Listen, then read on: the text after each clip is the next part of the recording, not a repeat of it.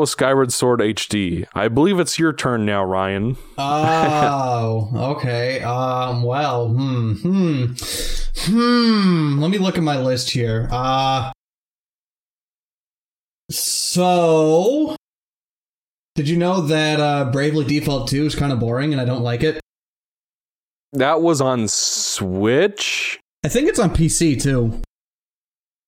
Because didn't they make a game called Bravely Second or something? That Or was on the same 3DS. Yeah. So, which is the real two?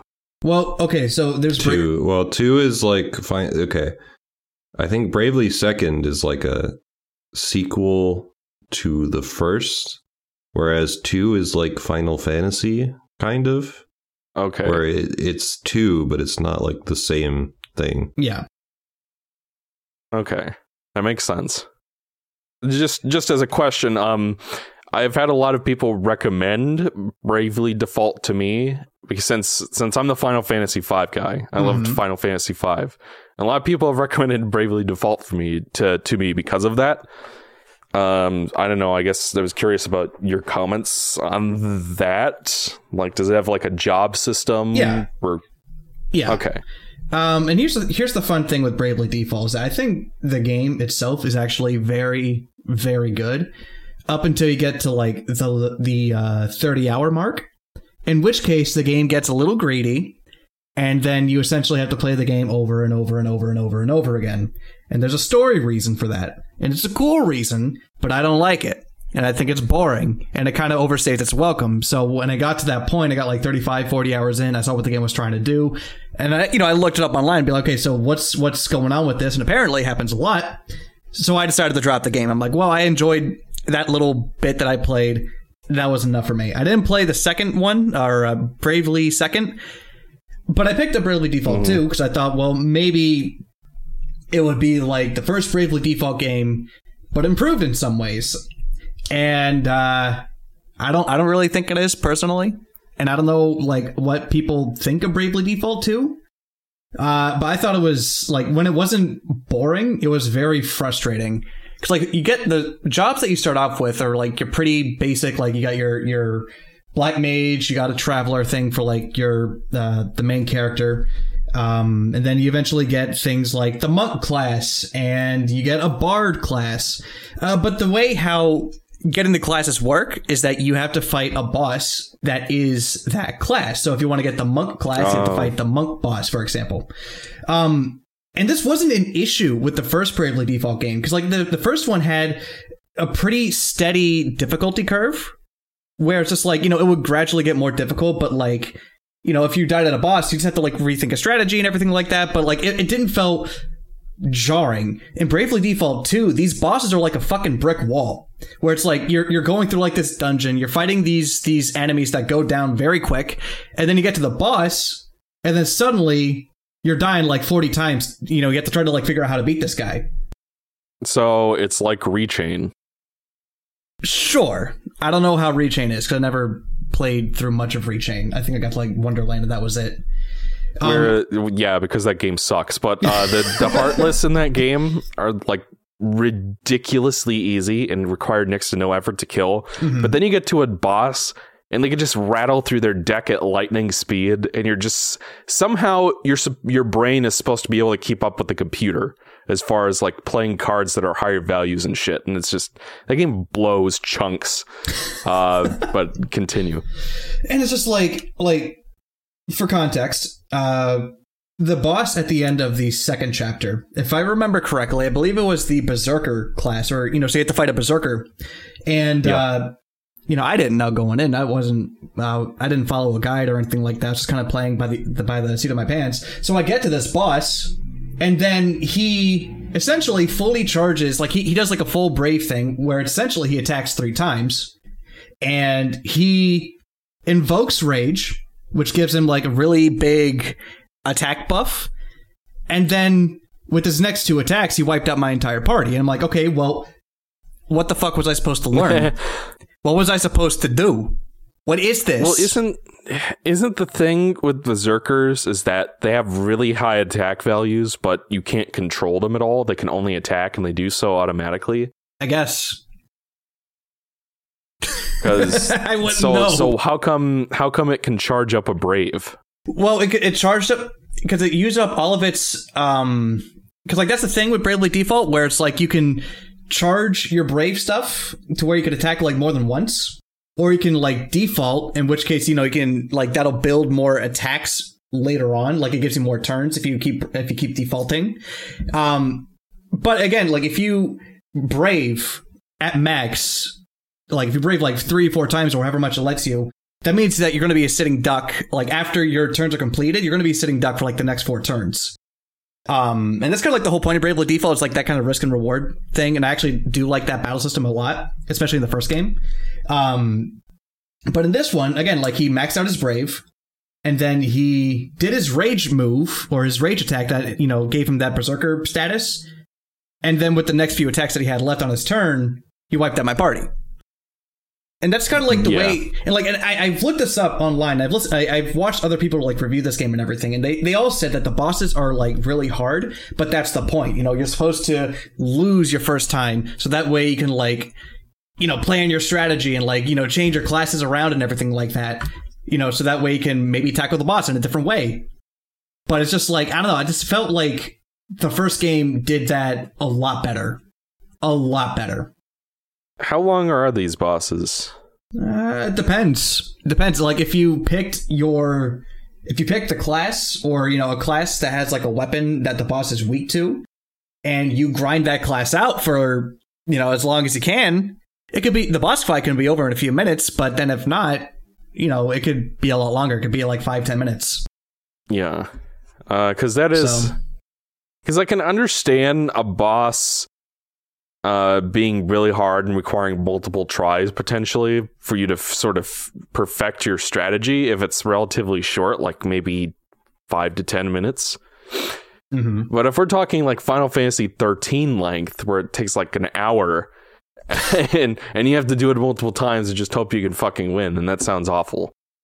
I I don't think it's as bad as the bosses in 13 can be, but it's it's just that fucking wall. I don't know. It just felt as if the the way how the first Bravely Default handled its difficulty was a lot better. And I also think that um and this this might be a bit of a take um because like the first Bravely Default had random encounters and one of the selling points for this game was that there are no random encounters Interesting. with the first one, you had a little meter that you can adjust to, you know, to, to so you can have like a certain amount of random encounters. So like if you want like a lot of random encounters, so if you got to grind, you can do that. If you don't want any random encounters, you can turn that off, right? And it's like a slider, so you can like, you know, there's there's like uh like some in between they can do. So like if you want like maybe a little bit but not too much, you can do that. You know, you can tweak it to, you know, however you feel as if it should be done. Or again, just turn it off completely. But in Bravely Default 2, since there are no random encounters, if you have to find a specific type of enemy, you're going to be looking around for hours trying to find one. Or if you need a grind, you know, you have to chase down enemies. And if you're a higher level, then they're going to run away from you. So you got to run, you got to run around the map trying to chase them, trying to get to them. Oh, Or if you're just trying to get like from point A to point B, and then a monster just kind of comes at you, well, then suddenly you're stuck and you have to fight him. You know what I mean? Yeah. So that this is the game that kind of made me realize and made me appreciate random encounters because in the sense where like if there is a spell or if there's a way you can turn them off, I would rather have that than have enemies roaming around the overworld because you have no control over that. Random encounters, you they're not always, but there are games like the first Bravely Default where you can at least control how ma- how much random encounters that you actually have, or there are ways you can plan around the Spray random some encounters. max repel. Yeah, Yeah. something like that you know like it's something but if if not well then you're just you're stuck dealing with them and that's annoying I think So- part of the problem is it sounds like the game is balanced in such a way that they expect you to kind of grind a bit for each boss, mm-hmm. um, which doesn't really work with field encounters. Like I find that works better in a game like Paper Mario, where you really don't have to grind at all if you have the right strategy and the right kind of skills to block everything and uh, use like out of sight and stuff at the right times or dodgy fog stuff like that um whereas it sounds like this game has the paper mario enemy encounter system with the the balance and statistics of something like Final Fantasy II. Maybe I don't remember much about Final Fantasy two other than the fact that I didn't like it. Uh, well, King K, I think you played it this year, right? Yeah, I did. And With the Uh, Pixel remaster. I mean, like two is like.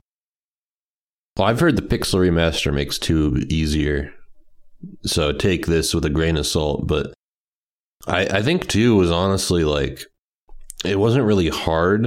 It was just kind of like annoying.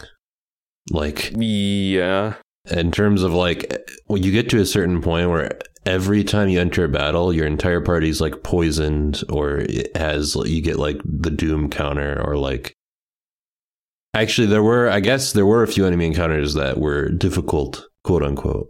But by difficult i mean that you just run into like a big slime pile and it uses uh I don't know what the move's called, but it gives you like every status condition ever conceived on your entire party. There, there's like so, sometimes you just end. I entered a few battles where I lost before I could even select a command, which is funny. But I also, think the the because I when I wa- I had the GBA version growing up, I think I got as far as a part where you go to like a dragon's mountain for like an herb or something. I don't really remember exactly, but it had something to do with dragons. Uh, and I remember I I used up all my gil and potions just trying to get through this place. And I got into a position where I couldn't run away from the enemies fast enough to avoid damage. So I was basically stuck in a dead game. Hmm. And I couldn't I couldn't do anything. I was like fucked. that uh, sounds unless if I wanted to cheat. So Yeah. I would hope that the Pixel remaster does not allow that to happen anymore. The Pixel remaster, I would say, is actually actually all three of those games are the Pixel remasters are the best way to play them is from what I've researched because they don't have the bonus content, but they're like not nearly as frustrating. I didn't have to grind at all, and it was fine. I think I gr- I think I had to grind once for a little bit at the end of Final Fantasy 3, but at that point I was like, well, at least I'm not grinding the entire Oh, fucking yeah. game, you know, like because that apparently the Famicom version is like that, where like you have to grind constantly. Yeah, Um, but that's the thing is that three itself is an improvement on that because you really only have to do it once for a little bit before you enter the final dungeon, and then it's pretty Um, fine. This is sort of tangentially related. By uh, for one reason or another, I actually bought Final Fantasy on NES and played it for a few minutes. Yeah, It is so slow. Uh, like every attack, every dialogue box, every animation. Well, what Takes, speed like- did you put it at? Is, is there a speed setting? There is. Okay, that might have been it, but it just felt like well, I have everything. a, do I have a proposition for you? Pixel remasters have a fast forward button. And Hey, the there's an- that the oh new- my god! the new animations, first of all, already they're already quicker and look better. Like they look really good. Like the game itself doesn't Mhm. look amazing, like in terms of the sprite work, but like uh, for some reason, attack animations and like water look really good, which is a little jarring. And also, the music is like impossibly like I they're like fully orchestrated reimaginings, and it's kind of jarring. It's a little jarring to have like the the sprite work that looks like a GBA game with like fucking blaring orchestras, you know, remixed Then- by Uematsu himself. But I've been umming and erring about getting the the five remaster, but now that I hear that, because it's like um, when I played five, I played it on GBA and an emulator, and I fast forwarded through some of the battles because yeah, you know it's grinding. So now that I hear that that feature is just straight up in the game, and that I won't have to listen to the crappy SNES music, uh, I might pick it up. Well, you can also like not only can you fast forward in the battles, you can also while it fast forwards, it will um what it'll do is if you don't touch it for like so like you're going to select four attacks and then whatever those four attacks were, the game will remember and it will do again the next turn. Really, Yeah. So if you that's want, interesting. you can just leave fast forward on and they'll keep doing that. And then when you want them to stop, you just turn off fast forward and then you adjust and then you turn it back on. I've heard nothing but glowing things about these remasters, and I really want No, to. on it, like, like I, I have the first one. or, uh, honestly, the first they Final look. Fantasy, but- The only thing about them is that they look a little not good. Like sometimes, really. Well, I mean, they look fine, but like in terms of like, they look like they could have come out on the GBA. You know what I mean? Like, they don't look, or like honestly, sometimes they even. I don't know how to describe this. It's honestly, ironically, better than most Final Fantasy ports to like mobile, which is just they they must have like a low fucking standard for their remakes, at least nowadays. But they they look fine. Like it it really didn't bother me enough for it to be a big issue because all of the other changes are so good and the music is so good that it's like Mhm. you know. And the in battle sprites are actually pretty damn good. It's it's like just the overworld stuff looks a bit eh. So is the one for Final Fantasy VI out yet, or is that one still? That one's coming out in February next year. They had I think they had to delay it a little bit. Okay. All right. I'm playing through 4 right now.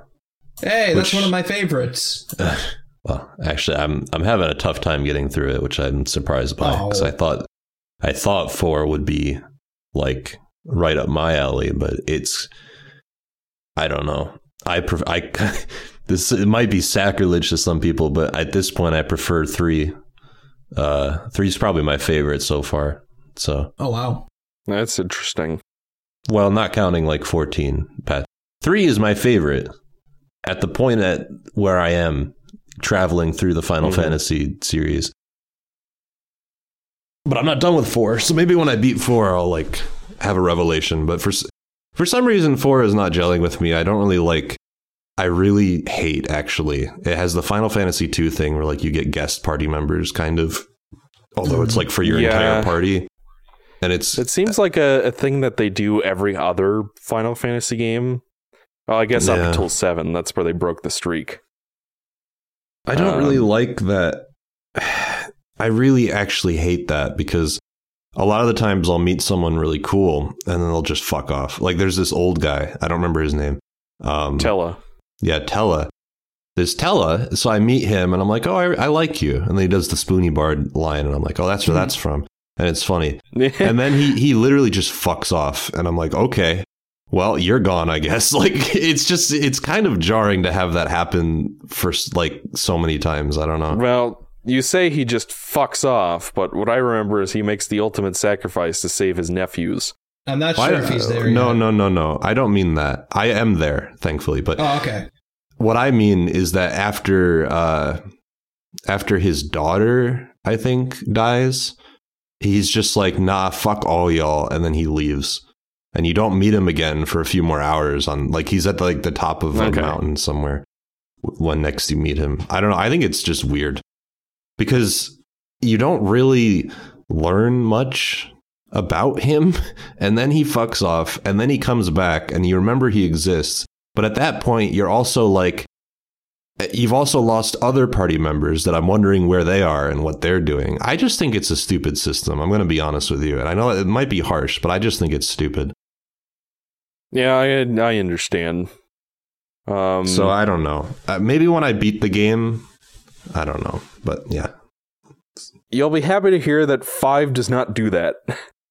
well i'm considering how much i like three i think five will end up being near the top of my final fantasy rankings because the one of the reasons three has like a really shitty story honestly but Um, I really like the job system, and apparently five Yeah. just has a better job system overall. So I, I think that'll be good.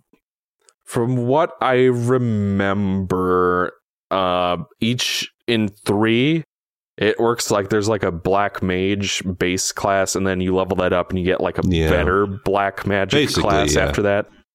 Uh, whereas the way it works in five is first of all you can switch jobs whatever you want for each character, and you you earn AP through battles, and that allows you. And sort of the the shtick of that is each time you level up your jobs, you can keep some of the abilities from that job and use them contemporaneously with a different job. Yeah, that's So like in you- Bravely Default as well. So, like, uh, if you level up, like, I'm just making up numbers here. If you level up the black magic to like, I don't know, level four or something, then you can use like the the basic level one black magic spells alongside even like a white mage job. Yeah, Which see, no, that's the job. That's the thing about three was a little jarring is that it doesn't really work quite like that. Whereas I'm used to, I played a bit of Bravely Default and some other games that also have the job system. Um, and it's, I was surprised because three doesn't really work like that. You just kind of uh, have what you have on your job. But that's why I think five will end up, I'm really interested in it because the thing about Mhm. three that I didn't like as much is that the it it basically doesn't have a story like it does but it's like ff1 tier where like you don't have any characters that you control at all. It's just kind of like you have four onion knights. And sometimes they it's really awkward. Sometimes they speak to people sometimes they don't. You don't really know who's speaking to anybody because they don't have defined characters. I know it's different in the ds remake i think but i didn't play that so and I really don't Um, think it would have yeah. improved much, to be honest with you, to have them be characters because the setup of the story just doesn't allow for like anything groundbreaking to even happen. So I don't think it would really matter that much. But I, it seems like five, at least, even if it isn't Shakespeare, it at least has a story that I can be engaged in, which is all I'm really asking Yeah. for. Like, Uh, all the characters are named. All of them have pretty well defined personalities. Bartz a little less, or Butz, or whatever his name is.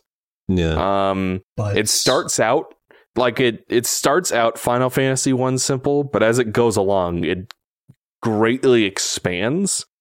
Uh, which which is so it sort of builds up to that, and then by the end, it's like, oh my god, multiversal level stakes. yeah. So it's like Well, it seems I, I know I a lot think of people think it's I'll really like but- that one. I think I, I have a feeling that I'm really gonna like it. So Yeah, well, I certainly hope you do because I, I loved it. Does I- that game I came have into uh, Battle on the Big Bridge? Is that where that's from? yes, Yeah. uh, I really I remember that sharing the, the I remember sharing the GBA version of that with Ryan once, and he's like, "Oh my god, they're tr- the trumpets sound horrible." Well, they sound like Kermit. now that five is out, because um, JebTube and I listen to the soundtrack sometimes because we're really interested in the remixed ones because they're really, really good remixed soundtracks. Like Mhm. I don't want to listen to the original songs at all anymore because they're just they're it's hard to explain but they just feel like improvements fundamental improvements because they're orchestrated and shit like Yeah, um I hear you.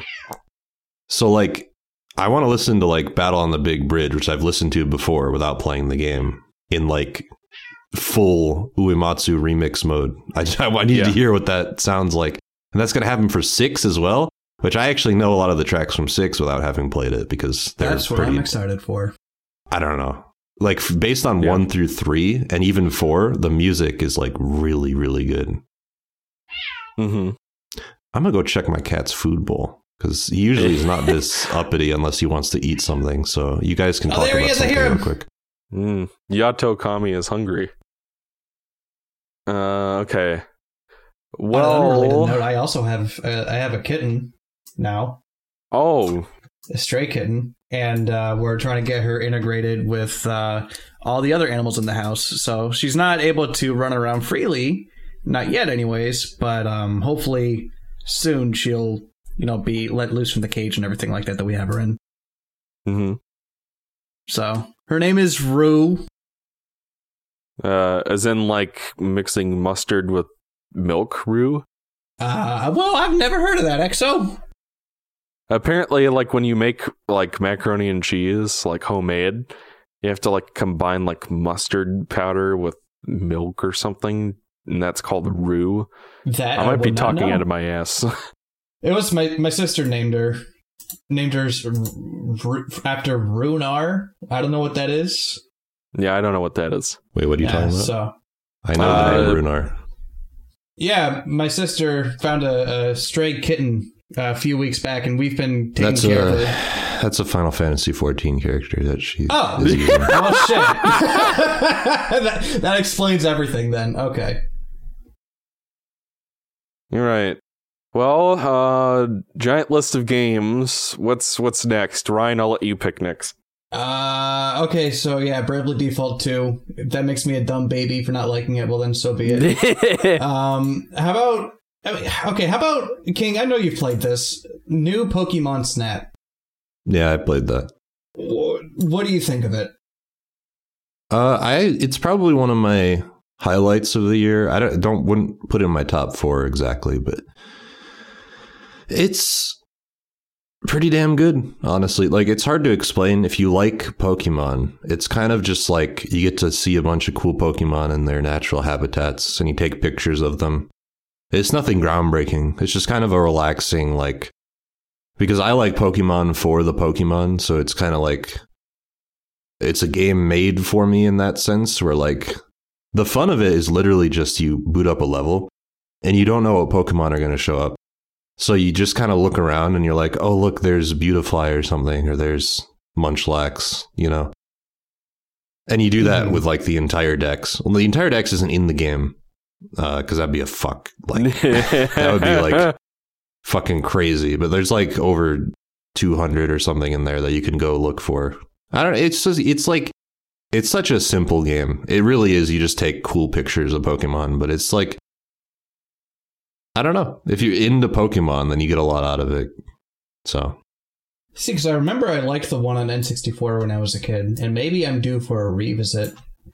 But I thought well, this from one what I heard, it's from what I heard, it's like I haven't played the original, but people kind of say that it's like it's like what they expected a sequel to do in terms of like expansion and like stuff like that. Mhm. So I don't know. Seems like it's expanded a lot of stuff from the cursory knowledge I have of the original. But I'm not Yeah. a Snap expert, so I can't really talk in depth about it. I haven't even finished New Pokemon Snap because it's a game that's not like you don't even really need to finish it to get anything out of it. I will Mhm. finish it probably eventually, but I only boot it up every once in a while when I just want to relax, you know. It's not really like a I don't know, there are boss fights in it, quote unquote, but they're not like I don't know. How do you make a boss fight in a game when you take pictures? Well, it's like you just follow one legendary Pokemon or something around and you take cool pictures of them basically. It's kind of hard to explain, but like you can throw stuff in, at the environment or at Pokemon to make them behave differently to get better pictures of them because the goal of the game is to get like high rated pictures which unlocks more levels. And to get high rated pictures you have to like comb through like cuz you're on a you're on rails and you can look around around you like 360 degrees around you and stuff. And it, it's like the events play out the same way every time but you notice different things because you're not going to see everything on your first thing you know what i mean? So you just go through the levels and you like find in one one visit of the grass place you find like a wurmple fucking around on the trees and it's cute and funny and they make a meme out of the wurmple because i remember that happened but then you play it again and you notice that like you notice like a magikarp hanging out on the rocks or something you know? So that's like the entire appeal for the entire game. And you can hit them that's what i was trying to say is you can hit them with like these shiny ball things that like make them wake up or move around or like do something which is kind of how you interact with the boss fights where you interact with the environment to like get them to stop so that they do a cool pose and then you get a cool picture so yeah you you I don't know. harass animals in their natural habitat. Yay! It, it does seem because it's like I'm completely uninterested in the new Pokemon RPGs, but like I remember a few years ago we talked about a little game called Detective Pikachu on the show, uh, and I really liked that game. So uh, this game sounds kind of interesting. Like it seems like the Pokemon universe is the most interesting thing about the RPGs. yeah Uh, so it's like the fact that they can like make something like Rangers or Detective Pikachu or this or I don't know, Pokemon Dash probably sucked, but point being, you can there's a lot you can do with all these little monsters, so Yeah. sounds Yeah. kind of cool. See, this was a game I, I really wanted to get into, but I don't know because like I also heard that um, it's like every time you go in to um, every time you go into one of these maps or whatever, you'll see something new every single time. And I remember like there just came a point where I was in some like jungle area and I thought I did okay. Uh, and then the the professor guy was like, "Okay, yeah, you should go back and uh, and uh, see if if anything new's happened." I'm like, "Oh, okay." So I did, and nothing changed. Like it was literally the same. And I went through that level like three times, and I'm like, Hmm. mm. it just kind of lost me after a while. I don't know. Like I, I wanted to get into it, but I just I dropped it. I got bored. I mean, I didn't finish it either, to be fair. But like everyone else seems to swear by it. Like my sister likes it. Uh, we have a friend who hates Pokemon. He likes it. So it's like, what the fuck? What am I missing? Yeah, I don't know. I, it, I it seems like a game with a very simple appeal that you either get it or you don't. Maybe. yeah, basically. I mean, there's really like you either like doing it or you don't. like, there's not really any middle ground. I don't think. I guess I'm on the camp that don't. oh, poor Ryan. I mean, Wah, it literally wah. is like. it- I always wonder why people liked Pokemon Snap all these years because I'm like, is you just take pictures of Pokemon, and that is literally all you do, really. you just take pictures of Pokemon. If you're not Yeah, into that, then there's, it's not going to work. Anything. Yeah. I find it because I'm like in, I'm like, I've played every game and I'm like, I'm like a fanatic of Pokemon, you could say. So, like, I think I get a fuck ton out of it because I know all the Pokemon and I'm looking for like, they leave a lot of clues in the environment. And if you're familiar with Pokemon as much as I am, then it's like pretty easy to discern those context clues in the environment. You're like, oh, this Pokemon's going to show up or something. Like, Mhm. I just think it's cool. I guess it's my turn now. Yes.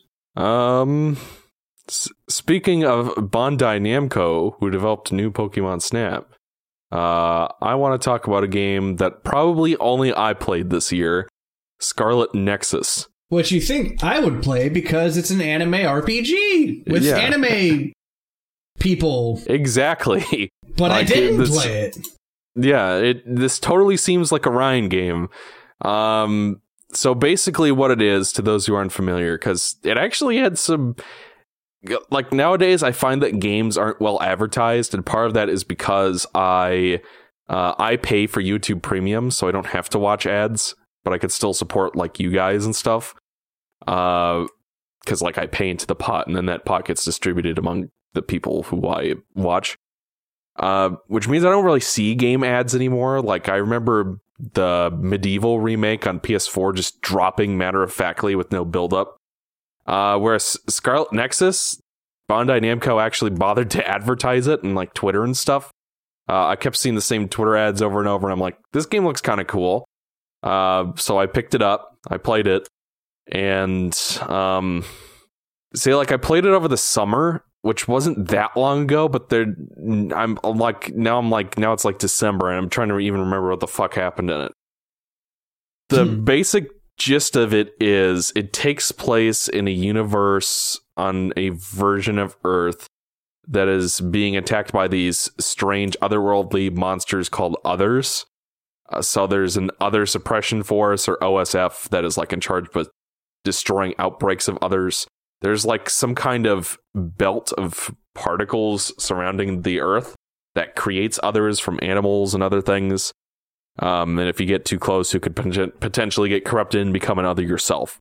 Um, the game has two playable characters, Yuito and Kasane, who have who share the ability to use psychokinesis, uh, which basically they can lift stuff around with their mind and, and stuff. And everybody in the game has some kind of weird ability like that. Uh, there's one guy who can teleport. There's one guy who has electricity powers. I'm pretty sure there's an ice guy and a fire. There's definitely a fire person.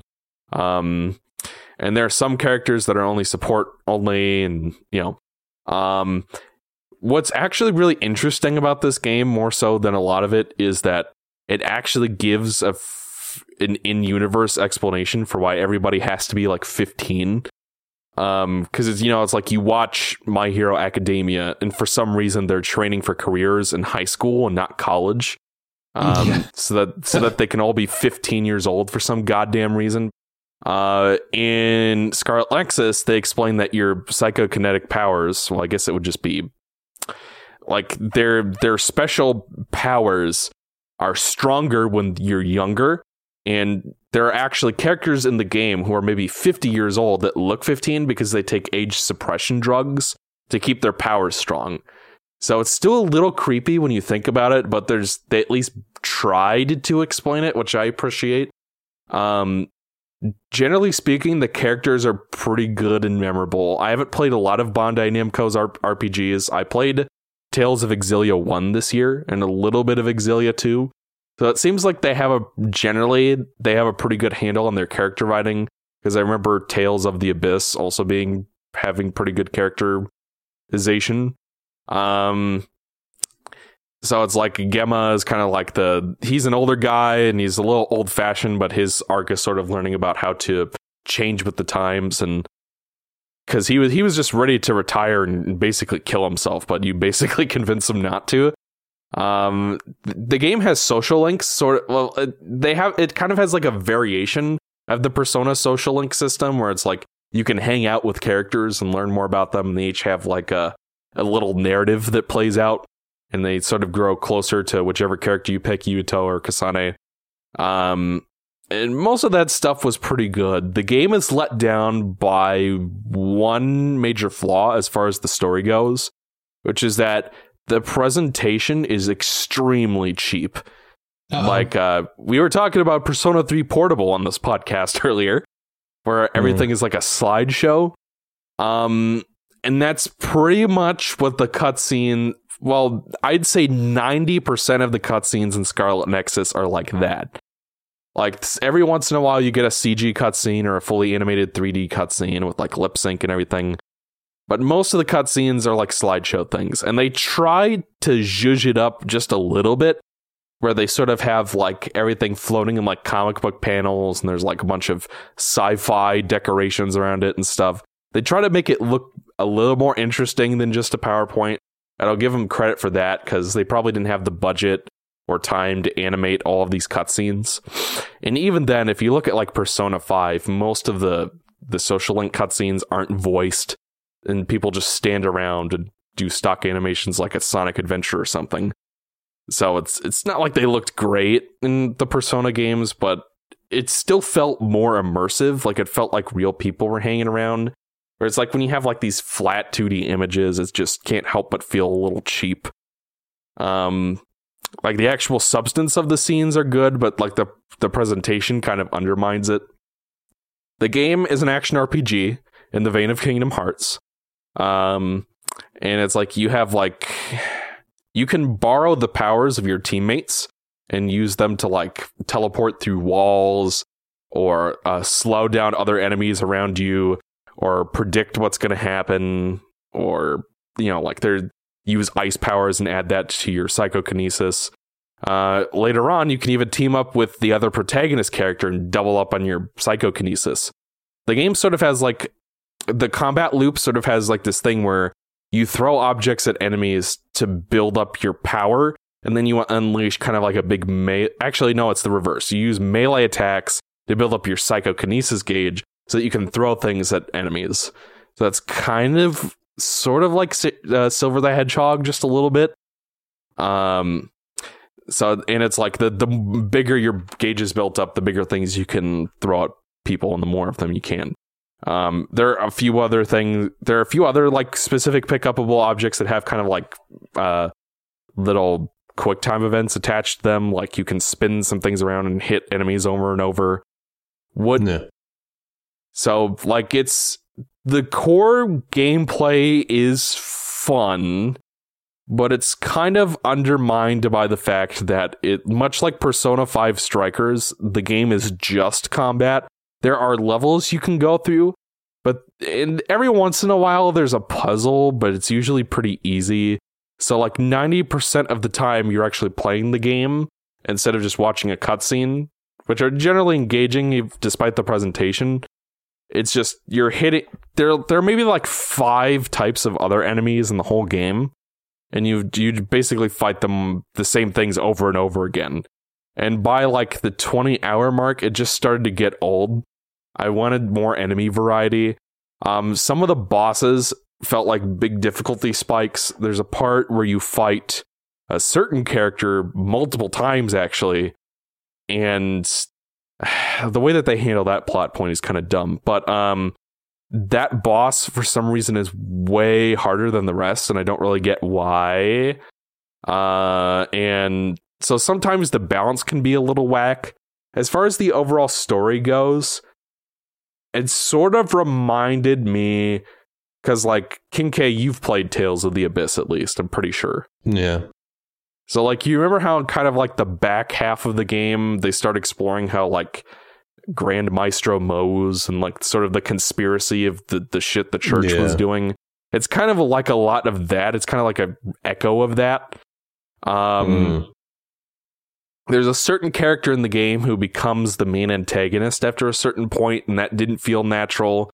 Uh the final boss was tedious because it was one of those cases where like you completely understand the villain's motivation for why they're doing what they're doing but you know he's still a murderer and a war criminal and stuff and they act like he's just misunderstood like the plot treats it as though he just needs some tender loving care and everything will be all right which I didn't appreciate because it's it, it would be like if at the end of Tales of the Abyss, uh, they forgive Van and he just becomes a good Yeah. guy for no reason. So yeah, uh, spoilers for Tales of the Abyss, I guess. Whoa! Um, yes. I just said whoa. So Scarlet Nexus, I enjoyed it while it lasted, but I didn't. Uh, I it- felt like it needed more levels. It needed more variety in the combat. It needed better presentation. So what we get is kind of like a seven and a half out of ten, which is not bad. But I can visualize what this game could have been if it had maybe a better budget and a little more time in the oven. And I'm just kind of disappointed I didn't get to play that game. Yeah. So not bad, but and it's it's worth checking out. If it if you think it looks cool, you'll probably enjoy it, but it's not a game that really stuck with me. It didn't look amazing. And I remember this was shown off like a while ago. Like a long time ago. And I remember even just thinking like it didn't really look too appealing. Even by me, the the anime RPG loser. Because like I don't know, have you guys played Tales of Exilia? Uh, Yeah. Actually, I watched my sister play it, and it bored me to. That's the one, is that the one with uh, Jude? yes. Yeah, no, that bored me to tears. I um I actually think I- I know people don't like that game too much, but I actually think I am one of the people who does like it. I, mean, I I've definitely played understand. though. I definitely understand why people don't, but I actually quite liked it. I don't know. Thought it was Well, nice. just just the fact that I finished it says speaks volumes. yeah, yeah, Because like most RPGs, I drop. Like even something like Octopath Traveler, which I was enjoying. After a certain point, the balancing just became complete shit, and the game was basically too hard. So I dropped Yeah. it. Um, but you know, I actually finished Exilia, and I really enjoyed it for the most part. Like the characters were really solid. I thought. Um, the plot kind of goes all over the place, but it was f- okay, I guess. Uh, if th- that was a game that was more about the characters, and that was kind of what carried it. And personally, I enjoyed that more than Scarlet Nexus. I played them both this year, but I guess Yeah, I can. that game's like kind of almost nostalgic for me because I played it when it released, which at this point feels like a long ass time ago. Apparently, it came out in 2011 in Japan, and it took them two years to localize it. Yeah. So that's, that's that was when I was really getting into Tales games, and that was the first Tales game to release new when I got into it. When I played Abyss and Vesperia, and I Mhm. also played Graces F actually. Um, so yeah, I, I I don't know. I liked Xillia. It's not my favorite. I like Vesperia and Abyss more, but I think Zilly is better than Graces F. Honestly, Graces F was pretty like. Oh. It does That's- seem that like was- uh, Graces F was the one that was on the Wii in Japan, right? uh, yeah, I, think, so. I think Graces F is the PS3 version of regular Or- Graces. Yeah, Graces was on Wii, and then Graces F was brought over on Yeah. PS3. Yeah, That game kind of was not good. Better than Tales of Symphonia, Dawn of the New World. Hey, I, still have not played remember Symphonia. that game. That's. I, I heard it's shit. I don't remember it being shit. I remember. I mean, then again, like I was a, I was a dumb kid when I played that game, so maybe it is. But I like, I like the dog. I like Tangrowth. maybe is there a game that you two played that I didn't? Because I think I need to take a bathroom break real quick. Uh, King, did you play Tales of Arise? No, Fuck. Okay. Well, I have it downloaded on my PS5, but yeah, Uh, haven't done it yet. Well, okay. Okay. Well, what, what about uh, a game that you and I we played? Uh, do you think EXO played Mario Party? uh, no, probably No. not. Okay, you want to talk about Mario Party? Sure. You're the Mario Party expert.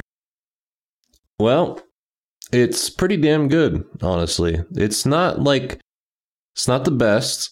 Could use more boards, especially. I hope they add more, but hmm it's like Super Mario Party was the first one that like ditched the cars, which sucked. So it's like nice return to form, but you know, as the years go by, it- Super Super Mario Party sucks more and more. Uh, Well, it especially sucks when they added the online multiplayer this year for Super Mario Party, and Yeah. then they announced and released the successor to that game. So you know, I feel yeah, yeah. I don't know. Super, Mario Party Superstars is like it is a ret- it's the return to form that Super Mario Party wanted to be. And Super Mario Party I give a lot of credit for at least being fucking Mario Party because I can't say that about 9 and 10 but Or it's 3DS also it's also like fundamentally broken in a lot of ways and it's kind of it has only four boards that are not even all of them are good.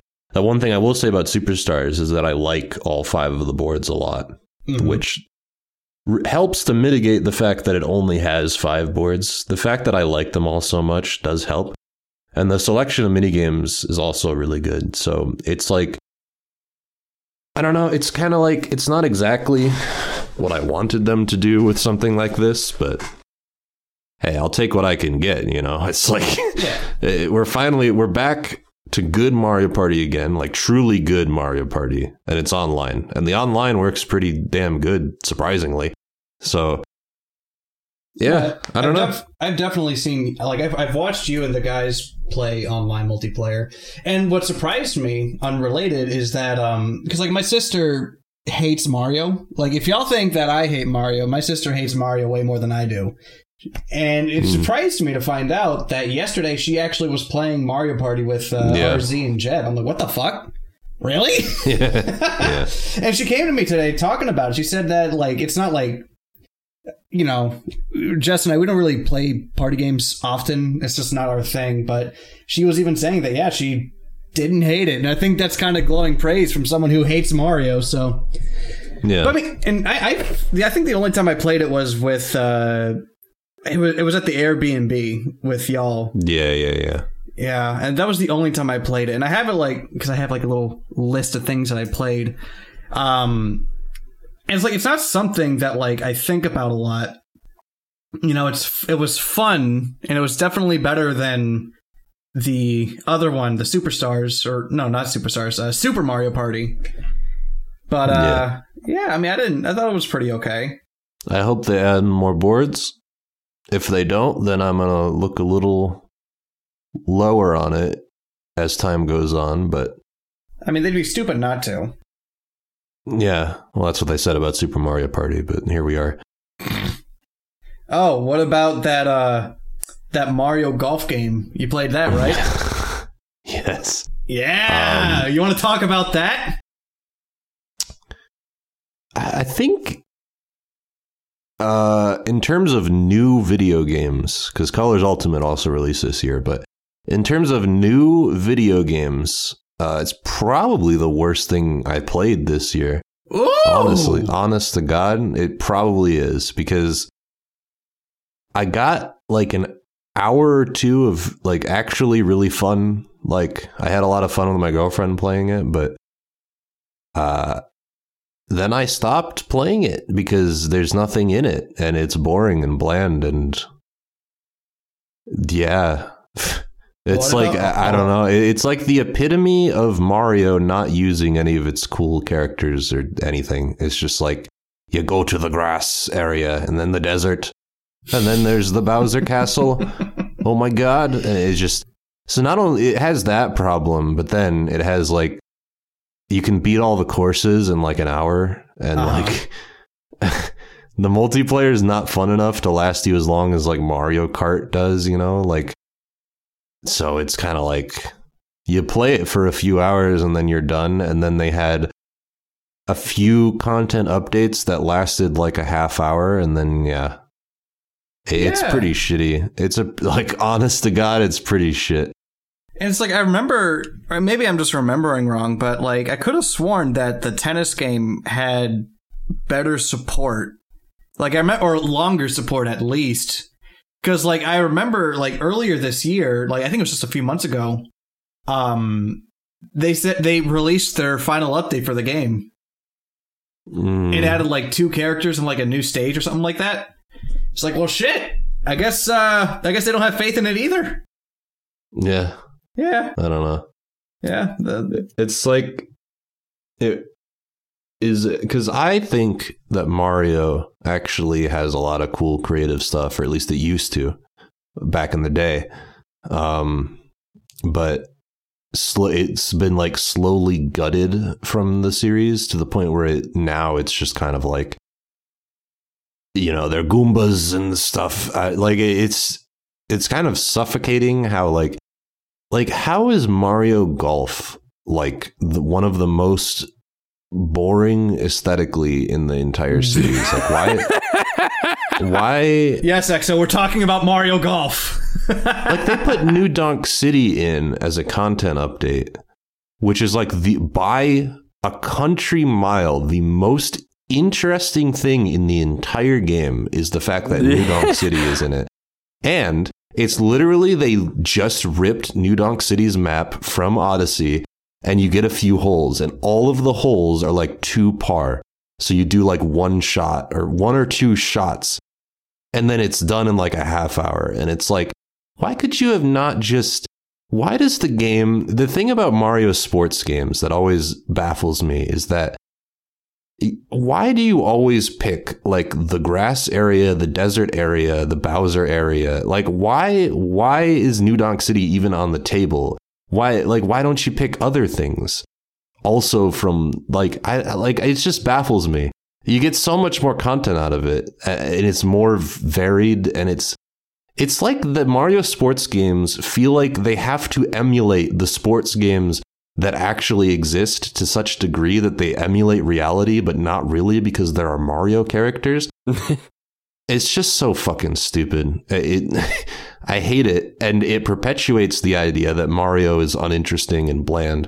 When Well, really, I don't think it used to be like that back in the day. I think Mario used to be one of the most interesting, like in terms of like it had a lot of cool RPG spin-offs and the fact that Sunshine even happened was like kind of a I don't know, I always felt like Mario was a cool varied series until relatively recently it feels like it's it's eh, there's like a stranglehold on him that is only somewhat broken by games like Origami King or Odyssey and Uh, even yeah. then Well, the even thing- then it's not even to the extent that it used to be, you know, it's just Well, I was about to say, like, I kind of like with the whole like Mario being bland and you know, I, I would also say like nostalgia heavy in the sense where it's like every game has to be like Mario Three and Mario World.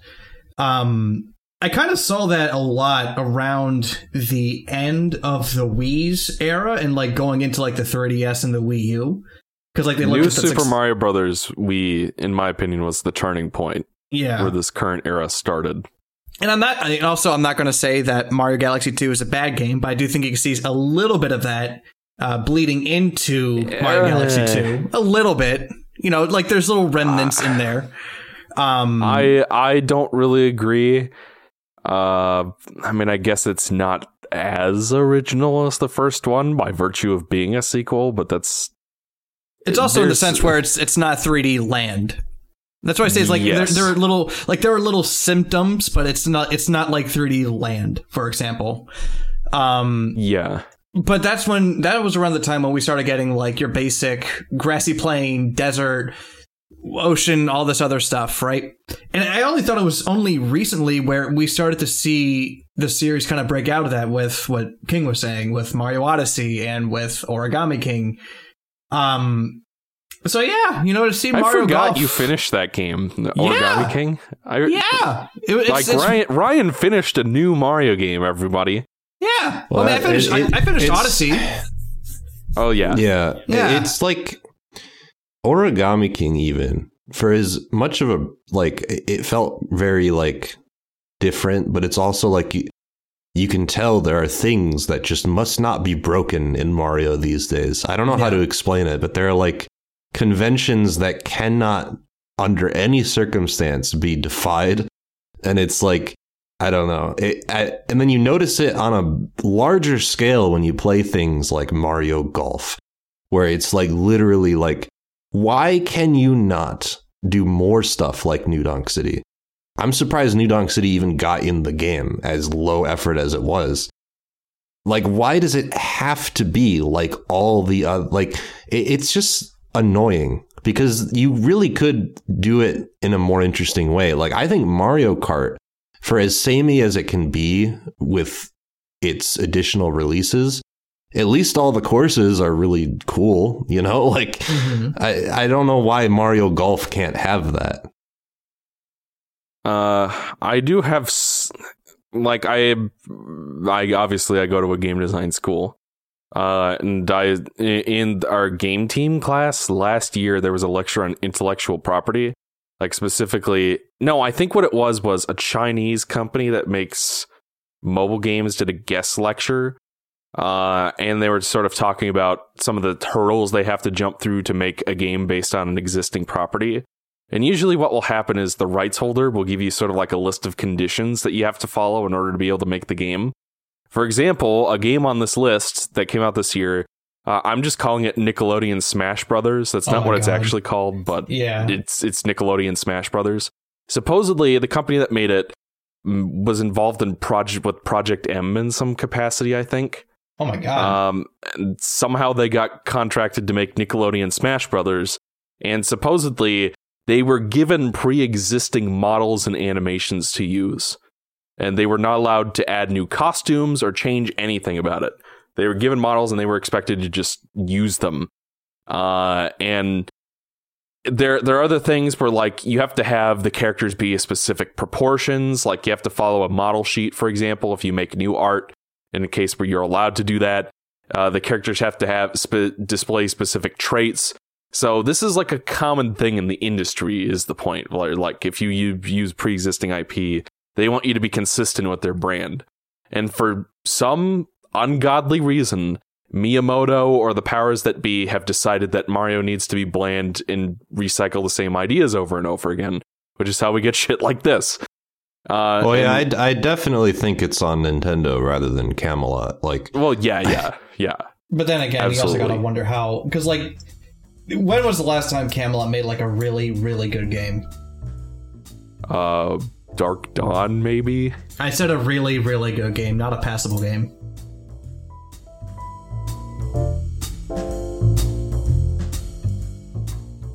Please check out our YouTube channel for video versions of all our podcasts. This podcast was edited by yours truly, Exoparadigm Gamer. Thank you very much for listening to our podcast, and we'll see you all next time.